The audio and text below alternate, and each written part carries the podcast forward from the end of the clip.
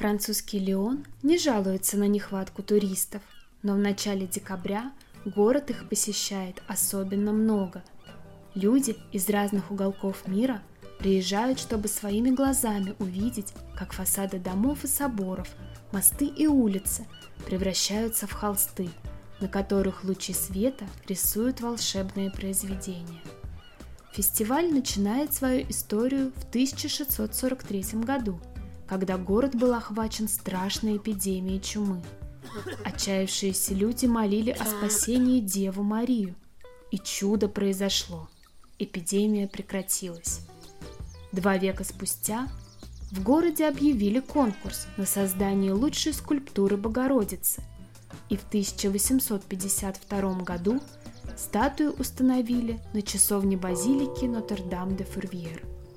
Это происходило поздним вечером – и люди со всего города шли по улицам с яркими факелами и зажигали в окнах домов свечи и лампады. С тех пор зажигать огни в этот день стало традицией.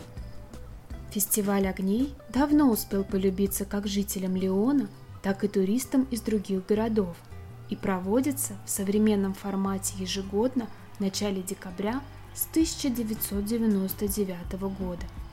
В эти дни по вечерам город преображается. На зданиях проводятся световые инсталляции, а в окнах домов, как и полтора века назад, зажигаются таинственные огоньки свечей.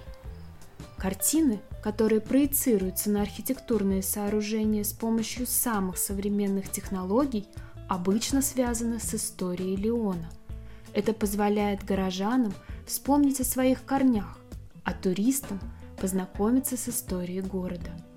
Воспроизведенные сцены на фасадах старинных зданий благодаря лучам света всегда завораживают зрителей и выглядят невероятно величественно и красиво.